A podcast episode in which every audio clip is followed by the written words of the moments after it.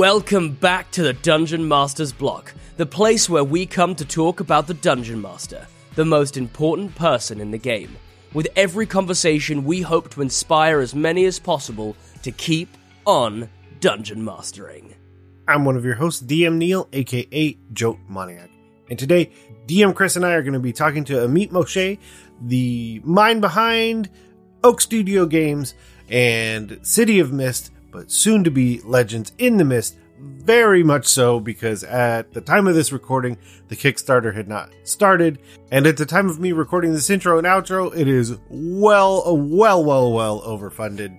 Um, so check the show notes for that or just type The Legend in the Mist in Kickstarter and you can go check it out directly there. Dear patrons, we have fallen a little bit behind on the AP. We hit some snags with some files that I had that are a little bit older, so they needed some extra love. But fear not, because we have not been idle. Chris and I have created basically NPCs for each other in each other's games to some degree, and we will be reintroducing story time with a little bit of a different bent as if it is being retold by those NPCs. And no matter what tier you're backing at, if you go, you can check out the first two installments of me recording as that NPC for Chris's game. And before you know it, uh, we'll have some more of him recording as the NPC for my game. So if yeah, if you want to get a, a small dose of story time once again, head over to the Patreon. And like I said, any backing tier will get you that content. But that's enough for me. So let's head to the meat. I'm starving. We ain't had nothing but maggoty bread for three stinking days.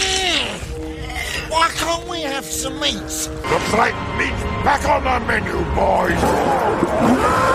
Today we have a returning guest a long time ago, many moons ago, when I think we were using a, uh, iPhone or two to record the podcast. And back in our days when we thought actual plays were easier than they are. Um, but returning once again, Amit Moshe, founder of the Son, Son of Oak Games, who are the makers of City of Mist and soon to be Legend in the Mist. And we will learn more about that very quickly. But Amit, thanks for coming back on. No, it's a pleasure. Great to be here again. How long ago was it that you were on? Do you remember how many how many years ago? We were trying to figure it out. I mean, I want to say it was like maybe two or three years into City of Mist, which would have meant six, five, six years ago. Yeah. So uh, it's been a while. Yeah, Little, little, yeah, that's I couple mean, things happen in Yeah. that time frame. Yeah, a couple. Yeah, six years doesn't sound like a lot until you realize what we went through the past six years. And It's like, oh, exactly. I think we all So- aged like so twenty years 10. that Yeah. period. Yeah, yeah, exactly. right, exactly. Yeah, my beard was not this color. That is for sure. 26 plus ten. Yeah, that's yeah another thing it was that it was gray back in the day right Neal Yeah. and now it's now it's a uh it's a nice brown color fully Yeah, just, yeah for sure just for those, those like those MLB players where it is just Yeah. jet black, and I'm like, I don't know who you think. you're Absolutely. fooling. no you you've you you you used a lot of rogaine for that for sure I- it's been six years or 16 depending on how you look at it uh what's new with you since last time you were on what things have been published i mean yeah just tell us a little bit about what's been going on in life Yeah, so um, City of Mist is a whole line of uh, things now. Uh, so we published an expansion. We published a really great campaign book, Nights of Payne Town. We published a starter box. We published another. We just finished another uh, expansion, which is like different districts in the city that we kickstarted last year. Uh, we also had two spin-off games, Queers and Otherscape. One of them is like more of an LG, LGBTQ themed Power Rangers game, basically, uh, an anime thing. And the other is Otherscape is a cyberpunk game that's kind of based in the same cosmology as City of Mist. Not the, sa- like you do have myth- mythic cyberpunk, so you have like mythical powers in a cyberpunk world, and um, that's coming out really soon. And now we are preparing to go for the first time into fantasy, which I've wanted to do for so long with Legend in the Mist. Uh, really, really excited about this. Which is which is honestly a perfect segue. I mean, what can you tell us about? I mean, certainly anything else that you might be working on. I feel like that's probably the one you would want to want to talk about the most. And I mean, I like saying this because you could just say whatever you want. Obviously, there are things you would want to keep under wraps for now, but I don't think the NDAs apply as directly to you as uh, other people.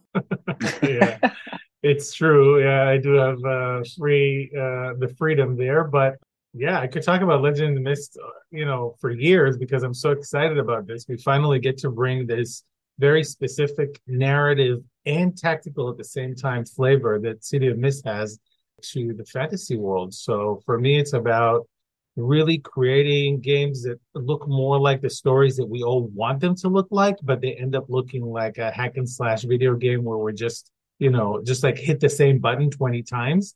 City of Mist is really designed to counter that, and Legend in the Mist is also designed to counter that by really connecting gameplay and story very, very tightly. So probably the first thing that's different from any kind of D&D clone that you've ever played, uh, which we already have D&D, so we don't need more variations on it. I know there's a lot of problem in that realm too, but we won't get into that.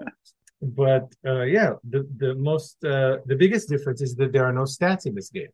Um, it's all descriptors. It's all tags. So your character is built entirely out of descriptors that are completely free form, and these can describe anything from your your gear, attributes, your skills, your spells, the usual things, but also things like your motivations, your feelings, your backstory uh, elements, and these affect gameplay just as much. So, just on a very, very basic level, what you do is you count up the tags that affect uh, your act, a specific action that you're doing. Some tags are relevant, other tags are not.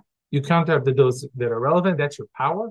You roll 2d6 and you add that to your power, and that's kind of like what determines the outcome. What's really beautiful about it is that you can really put into focus different things. Like I said, it really connects. The story is just like, you know, in step with uh, the mechanics and you can take that to wherever you want. Some people take it to a uh, tactical place, some people take it to a really narrative place, but it gives you that flexibility. So it's something I really wanted to bring to fantasy games for a very long time. Like I want that original Lord of the Rings feeling. Everybody thinks the Dungeons and Dragons is Lord of the Rings, but to me, it's always like not really. No, you can't do that. And you know, quest, other kind of quest uh, fiction like or art like um, you know, Princess Mononoke, the movie, you know, like that, that's kind of like, let's go on a quest because something has really shaped our lives. So the game really focuses on, on this aspect, on personal story arcs of characters. You can mix, have mixed uh, power levels, which I guess that's one of the topics we want to talk about today. Like you can have Gandalf and Frodo in the same party. So they, I pretty much poured everything I wanted out of a fantasy game that wasn't supported by tactical, purely tactical games that are a lot of fun into one game, and this is Legend in the Mist. That's really cool.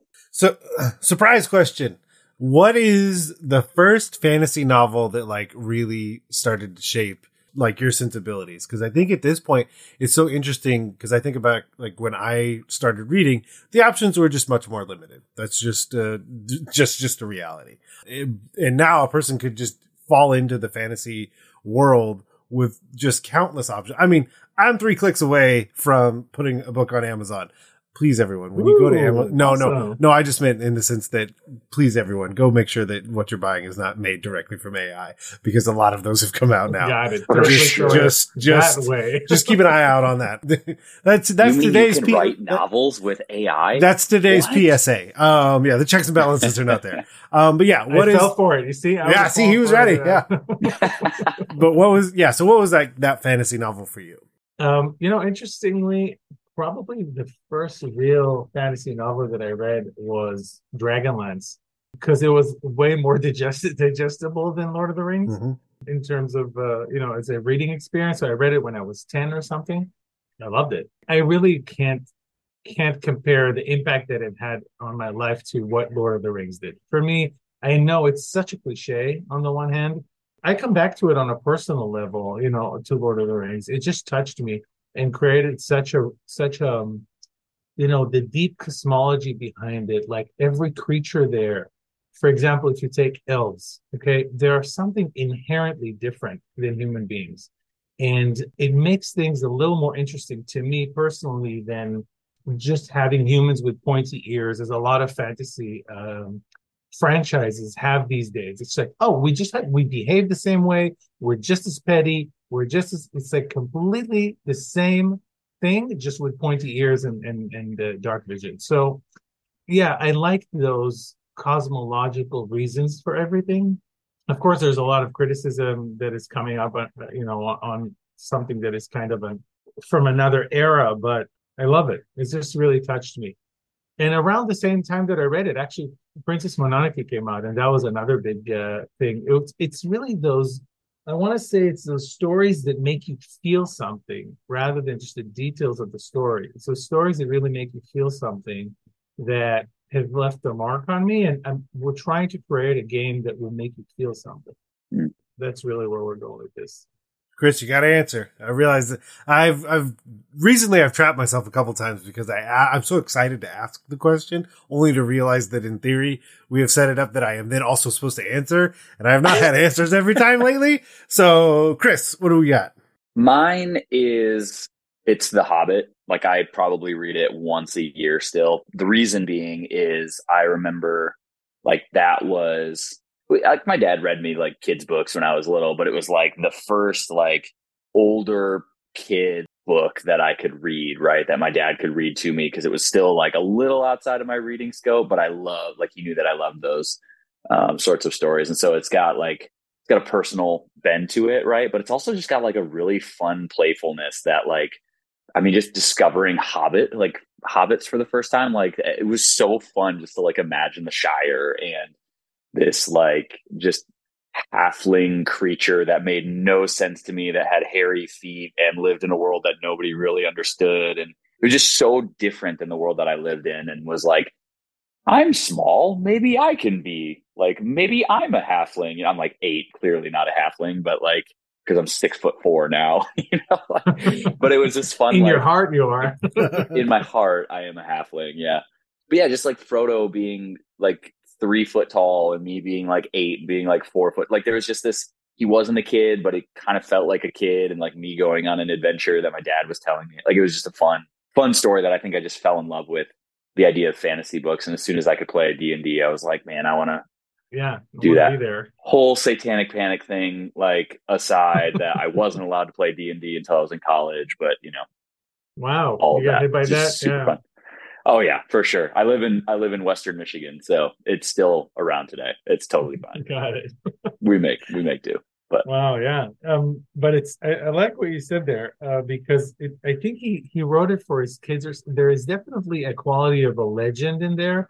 It's not just this like hardcore um, Game of Thrones situation. Obviously, there is a kind of a something that kind of I don't know. It kind of walks you as a child into this world it rolls it out kind of slowly. It's, it starts in the Shire, but then it gets really scary in some places. Yeah, his first experience with trolls, like terrifying, but it also was not like this hack and slash gory thing where it's like you're not going to read it to your kid, right? It's like he figures out this way to like him and the dwarves to keep them guessing and confusing them until the sun comes up, right? Like that's super fun as a kid to read that and be like, whoa, that's kind of Absolutely. With my daughter being six now, right? Like we uh, have started playing the game Starport with her because it's just like this easy entry level kid story, like role playing game where it's not all hack and slash, but being really creative and fun. And she loves running around and blinding things with her flashlight to get through, right? Like That's just really cool. these super fun, um, creative mm-hmm. moments that like I got into as a kid and it just,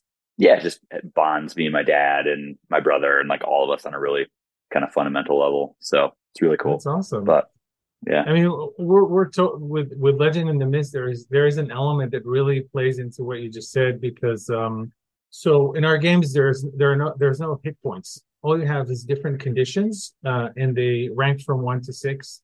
And every challenge has a limit of what types of conditions they can take.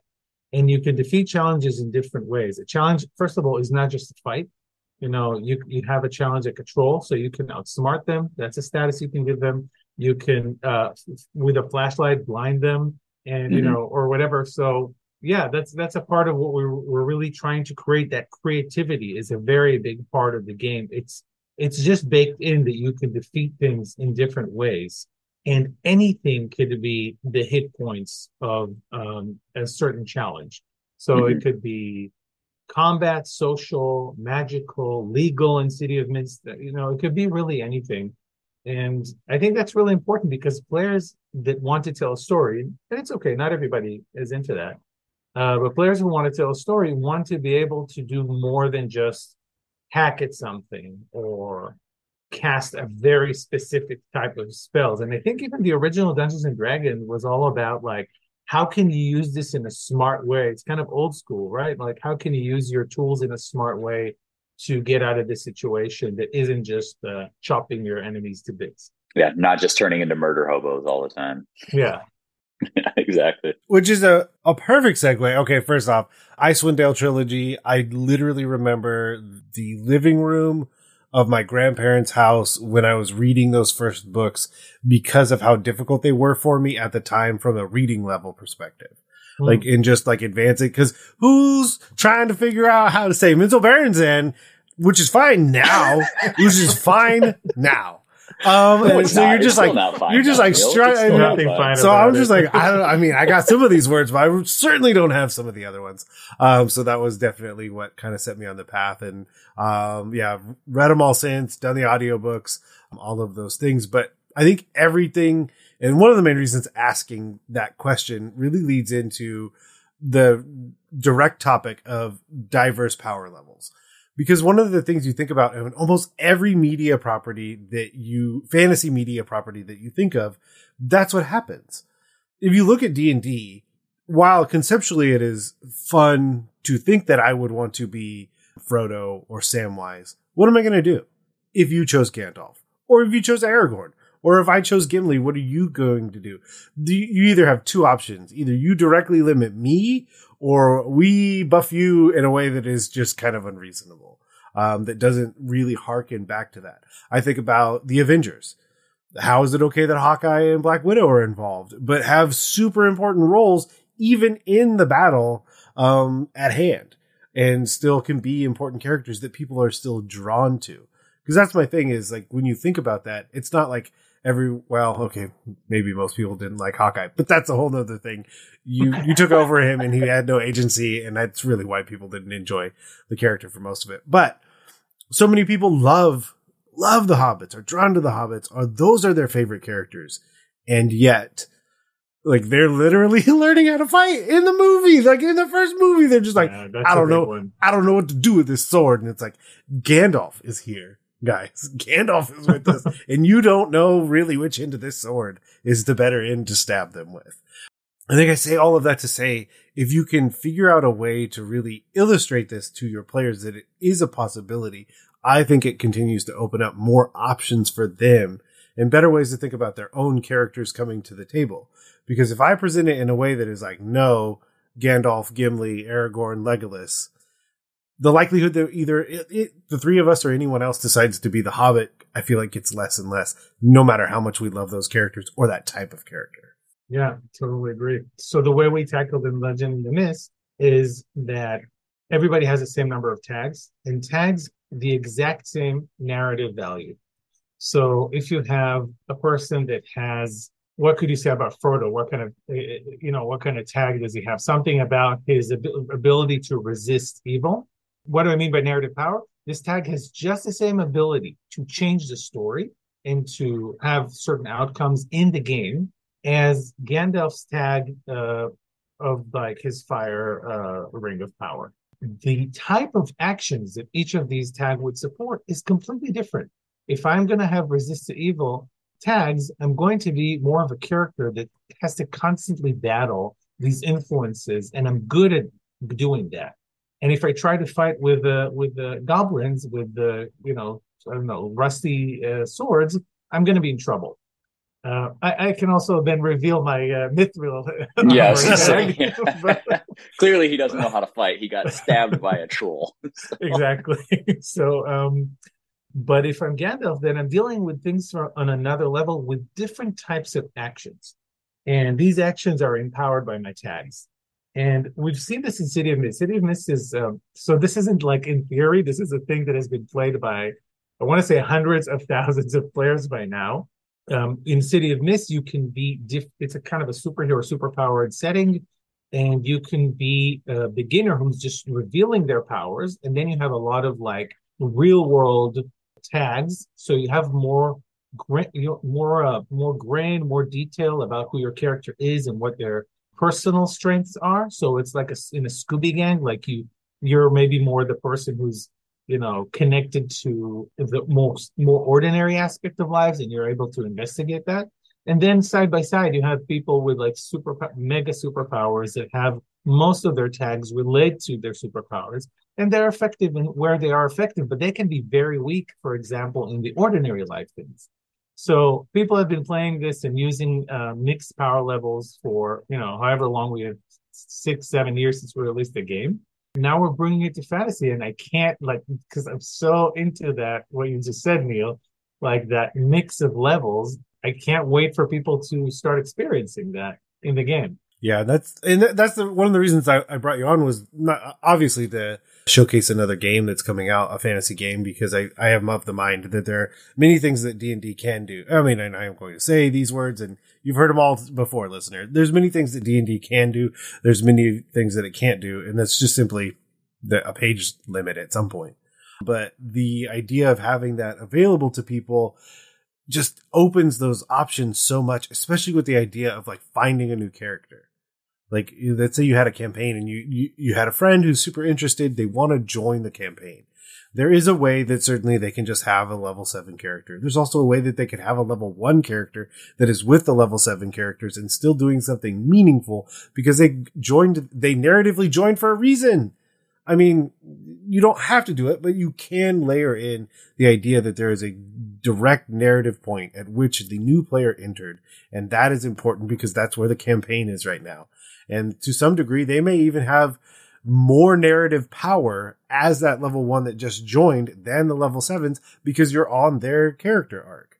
I just think there's a lot to be said about having this diverse power level. Also, let's not get it twisted.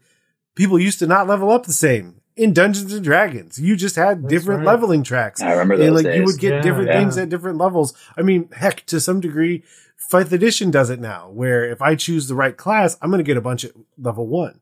Or if I choose this class, I'll get level two. Others, I don't get anything until level three to kind of gate out the long term of some of the power. So even, you know, even looking at fifth edition, but definitely in older editions, especially yeah, if you did multi-classing, oh, then, then you and your math degree did multi-classing, but the idea that you just had different tracks and the rogue would get a lot more levels because they're getting these smaller, like you were kind of talking about, more granular yeah. pieces to say, okay, well, I'm going to put my next 5% into opening locks because that's kind of where my character is.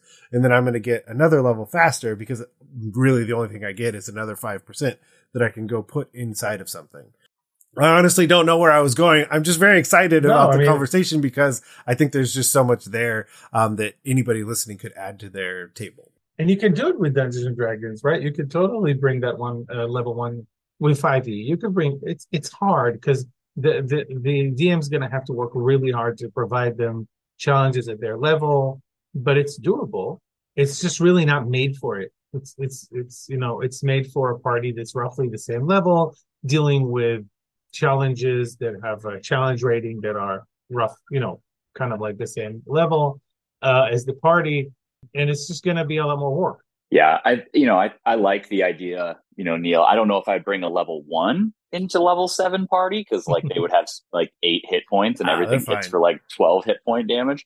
But I do think like what's interesting uh, what's interesting about how it could work is like even if they're like level four coming in. Say somebody has a character that's died, right? And you're in a town and it's a small village. It's like, well, this village is probably not going to have another level seven person in it because there's like 200 people in this village. Chances are they're not here, but there's a level three character. There's a level four character that could be like chilling here, right? And it could it'd be really interesting because that character would have to enter into situations differently and they'd have to be more creative and tra- especially combat, right? Like, but even like persuasion situations, they walk into a massive city for the first time and they've never been to a massive city before. Like, you're not going to be as good at persuading this shopkeeper, and maybe there are maybe they advance at a different level because they're watching people to like like get up to their level. So every time that they watch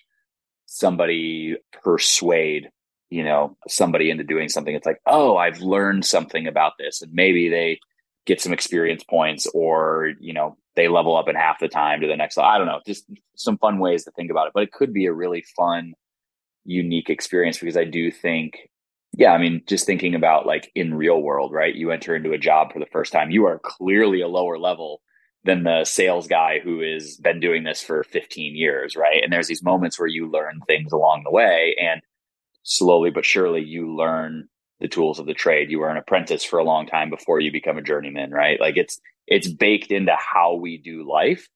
And there's so many people that like they shouldn't be given the reins to be a journeyman electrician right away because they would probably blow up a building or kill themselves right by by shocking themselves but the way that they work through it like it's really satisfying for a lot of people to learn those skills along the way and i think that could totally be done in any sort of setting as long as the person entering in is willing to do that and have fun with it along the way, right? Yeah. Yeah. I think that's a great thing. I think that, yeah, like you said, they could be coming in, they could be learning, they could be um, dealing with combat differently, kind of like this foe is beyond any of you style, like get the hell out of here. I'm the only one that can deal with this, uh, like the, the older characters or the higher level characters. But I do also think that it's really interesting what you said, Neal, about the the possibility that they're no less influential in the story. Like this is what we really want to get that point where, you know, Frodo is no less influential than Gandalf in the story. His story is no less important. It's not just trailing him and learning.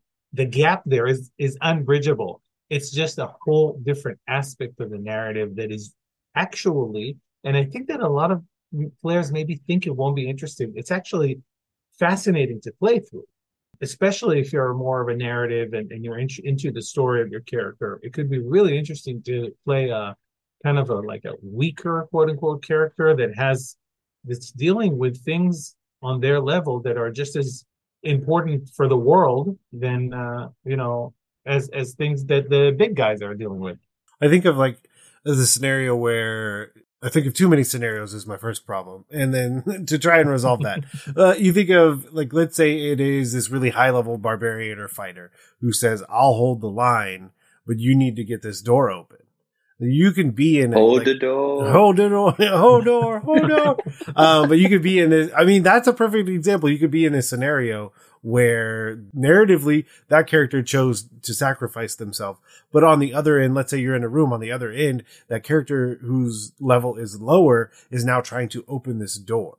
So you have this huge, you know, pitched battle that is left, right, and center. But just as important is if you don't get that door open, we can all still die. So from a narrative perspective, that door and your skill to open it is just as important as basically Hulk smash out in front, keeping the trolls or bugbears or whatever at bay. And so like thinking of, and I think that's the other really interesting tool is even if you don't implement the idea of different levels, thinking about giving more narrative elements for your players, even in combat scenarios, I think just advances you um, as a dungeon master um, rather than just having the person who going back to just pushes A twenty times until the until the battle's over. What are you which, talking about? Assassin's Creed doesn't make you do that, Neal. Oh, stop it. Street Fighter.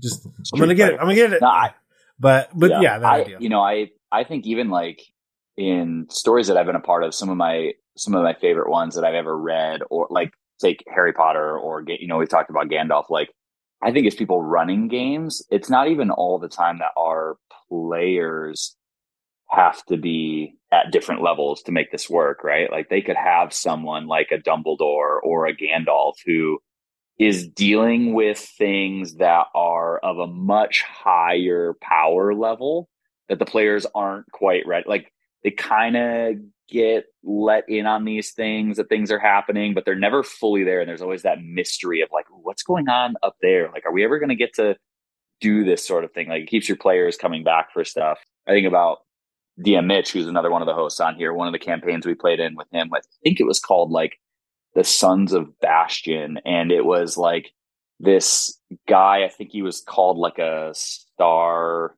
child or something. His, his name was Bastion Windsailor. He fell from the sky a long time ago. It was like the star child, super powerful being in his world. And he like took in these people that were kind of on the outskirts or who were orphaned or whatever and kind of raised them up and like they did these quests and were a part of this kind of tribe of people. But we were never going to be on the level of Bastion Windsailor. Never. Like this dude was just way too high up. But we always knew there were things happening behind the scenes that he wasn't fully letting us in on. And we were always really curious about what was happening. And it was just this power dynamic of like, oh, dang, this dude is freaking powerful and wise and intense in ways that like we'll never be able to be, even as like level 20 characters. But like it was really fun, I think, for him as a DM to like play that sort of power level. But he never like really went on quests with us. Yeah. Right. Except for one time we were in a war where all of a sudden, like we were looking down from this tower and these massive lines of ships were coming in the harbor and he like hauled this meteor down from the sky and just like crushed the harbor. And it was like, whoa, this guy is on a different level than the rest of us. And we're glad he's on our side. And how do we like continue to Stay on do the quest because we love this guy, you know? Yeah. But that what you're what you're describing is it's like a classic GM character. It's like For it's, sure. it's a Yeah, power absolutely. level you're never gonna get to. Right. Yeah. But it's I love having like when I GM, I love having a character like that. I think it really enriches also your interest as a GM in the in the world. And uh but you know, it is that kind of like role model that they look up to, or sometimes have conflicts with, like, but the players are are really into it. Yeah, every character, when you have a character that's that powerful that we play, goes through its teenage rebellion phase, right? Where we think we know best and are frustrated with the really powerful character for some reason. So You know. very Yeah. conflict. But it's a great example because I think we focus pretty heavily on having someone arrive and be lower level. But the idea that a person, uh, maybe it's a person that's used to be in your campaign, moved away, they're back for the holidays, they're back for whatever reason. You have a session, you invite them, they're going to come in. Maybe they're the one playing that NPC that's at that extra level. And then you're still finding ways to, again, their, while their power level is the same, or isn't the same. Their narrative power level basically kind of levels out where it's like, you know, you cast that meteor. It's like, yeah, well, I mean, narratively, it kind of has to happen that way or we're just like, it's not going to work. Like the narrative doesn't work without that meteor being cast down. And so having someone show up for one, two, three sessions, being that NPC and then wandering off because they have bigger fish to fry Oh, I think of uh, Captain Marvel in the Avengers. It's like, well, where were you? It's like, well, this isn't the only um, place with living creatures on it. Petty So, humans. yeah, uh, geez, guys, uh, I, I know you're cool and you managed to get a bunch of shiny rocks, but there's a whole galaxy out here, and I was Great dealing example. with that. Um, so like that idea of, but I'm here now. What do we need to do? What is, you know, what is the arc that I am now involving myself in directly? Okay, cool. That's done. I need to go again. Yeah. And it brings the whole party to deal sometimes with things that are kind of bigger than their scale, but they have that super powerful character now. It can just give you a dip into the cosmic level for superheroes, and then you get back to your your street or your country or your Mhm. yeah, that's really cool. I think um the real question is how do you do it with player characters? Because that's the that's that's the the secret here. And um yeah, I mean, you mentioned uh, before, Chris, you mentioned the apprentice journeyman master, that, that that division into levels, and this is something that we use in the game in Legend in the Mist. So you have each character is built out of themes, and usually characters will start with a specific type of theme called origin themes, and these are themes that are mostly about you know where you come from, your background, maybe if you're a member of a, a heritage or a group or something like that your basic skills like a trade or something that kind of like level zero level one things. But there's also separate uh, types of things. One of them is called adventure which is for people like maybe legolas or aragorn people that you know have serious skill to them. They're no they're not just origin characters. And then you have another set that's called that's the master level uh, that's called greatness. And that's really for people uh, like gandalf for example but there's mobility between these levels. So because in City of Mist and Legend of Mist, you can actually replace the theme as some of your themes as your story arcs progresses.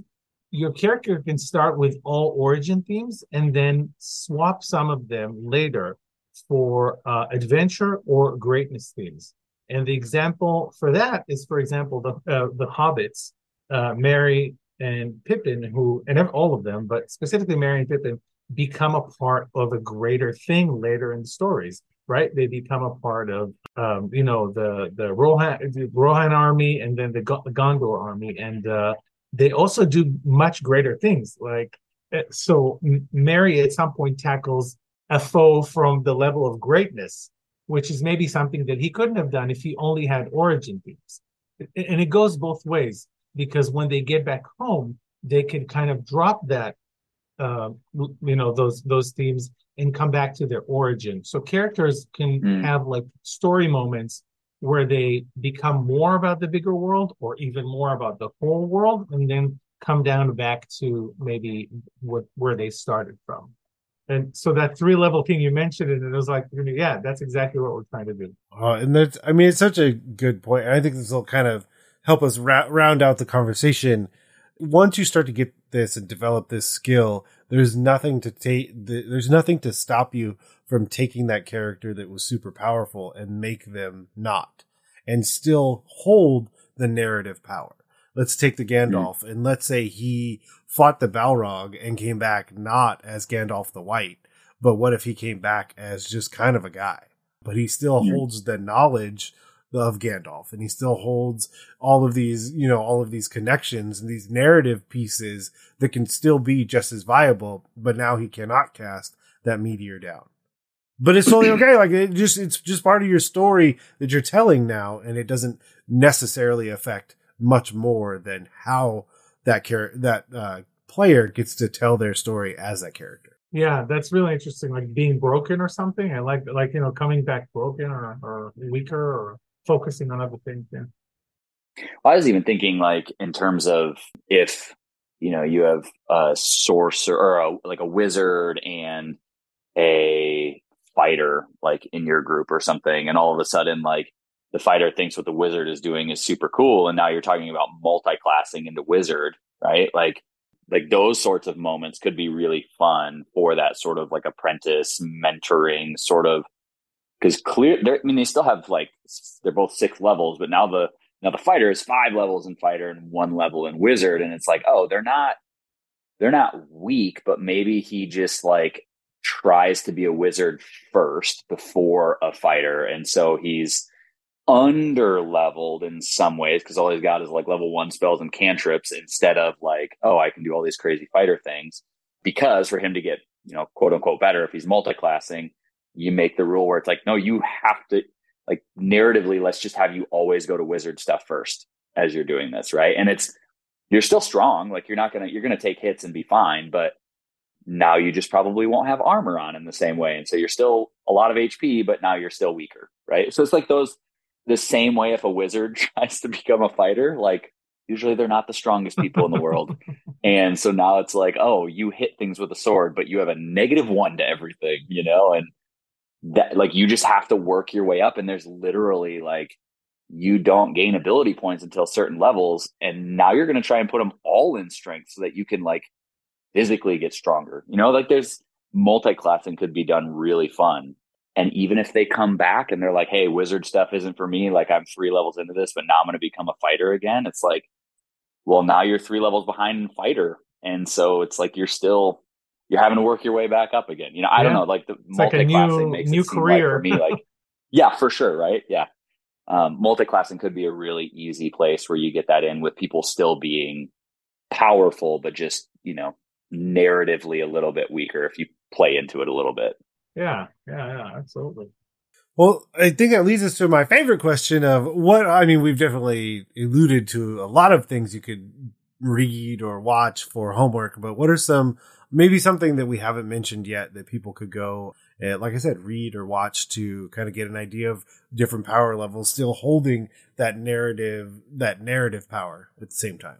I've been listening to the Wheel of Time books again through Audible, and there's a bunch of I mean, just watching like Mat and Perrin and Rand and Nynaeve and Egwene, like all of them starting out as these little like two river folk who don't know anything about the world. And then within like the first 10 chapters, they're like leaving home with an Aes Sedai and a warder and, you know, meeting all of these crazy people and cursed weapons and items. And you know, I think there's something to be said about that series of like walking them through becoming like Perrin getting in touch with his wolf side and Rand tapping into the one power and Nynaeve and Egwene like becoming Aes Sedai like along the way. And just these really beautiful arcs of people being underpowered but having these um, mentors along the way who like just help them narratively become stronger. You know it's just it's a really cool it's a, it's a long a long listen. You got to be dedicated to it but it's really beautiful at the same time yeah i'm totally going to do that now because because this is a big inspiration as well for our game and um that's a great idea to do an audiobook and, and it is it is exactly one of those uh campaigns where you have you could potentially have a real like the inclination is to say oh let's just make all these characters like the party and all the other characters are going to be npcs but you could have a really interesting campaign with people playing Moiraine and you know and and Lan and, and Lan and yeah so yeah. it's just um I love it sounds like a great campaign to run yeah I think watching so so theoretically, the MCU has actually doubled its canonized runtime because recently they've said, yeah, the stuff that was on Netflix is in fact canon for the sacred timeline, uh, which which dialed the uh, overall runtime of everything your canon that you could watch, doubled it. Uh, but the idea that like, while maybe not necessarily the greatest of all of those is the Defenders, but if you look at like the power set of them joining and then doing that. But then you go look at all of their stuff. Like the things that they do are so fundamentally different. The storylines that they answer, the hardships that they go through, and the way that they have to go through them are so different. And yet, in spite of that fact, they all then still have to come together to become the defenders, or else that, again, that narrative doesn't work without them teaming up and being able to do certain things as a collective unit. Um, so I think, but that's also to say a lot of superhero stuff because often you'll have someone who is like, yeah, I have, I am powered by the heart of a dying star. And it's like, well, I'm an orphan that Batman picked up one day. And like, but they'll be on the same, you know, on the same team. Same um, team. Yeah. Doing, Yeah. doing the same kind of things. Um, so yeah, a lot of super, superhero properties definitely would allude to all of this. Well, perfect. So the other um, super important thing is tell us more uh, where we can go to find, where we can keep an eye to do uh, leg- to focus on Legend in the Mist, um, and all of the other stuff you're working on. you can go to city of mist cityofmist.co where you will find all the stuff that we are working on including a big giant link to the kickstarter page of um, legend in the mist that is launching on february 6th and um, yeah you can uh, join the party there I like it, and as always, thank you for coming on. And I will say, with a modicum of confidence, it will not be as long before we have you on again. absolutely I, I hope so We just want to thank Amit again for coming on and sharing some time with us, sharing his thoughts, sharing his design thoughts uh, on his long road to inevitably making the fantasy game that he's always wanted. If you want to tell us about how you've been adding different leveled characters into your game at the same time, as always, you can email us at dungeonmasterblock at gmail.com. Of course, if you head over to Apple Podcasts, whatever podcaster you have, leaving a rating or review, it is always appreciated. And of course, you can follow us on the socials and the medias. Uh, if you look up Dungeon Master Block in there, if we don't come up, well, that's weird. As always, we're a proud member of the Block Party Podcast Network where you can check out other shows like the GM Showcase, Detentions and Dragons, Dungeons and Dragons and Daughters, and more.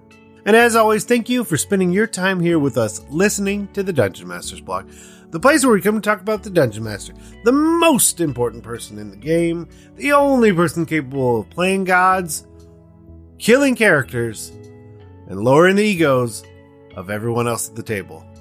I'm DM Neal. Good night, good luck, and keep on dungeon mastering.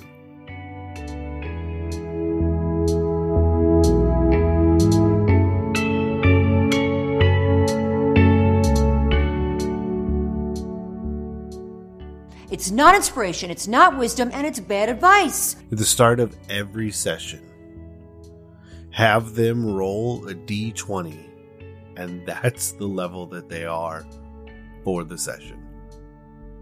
Perfect.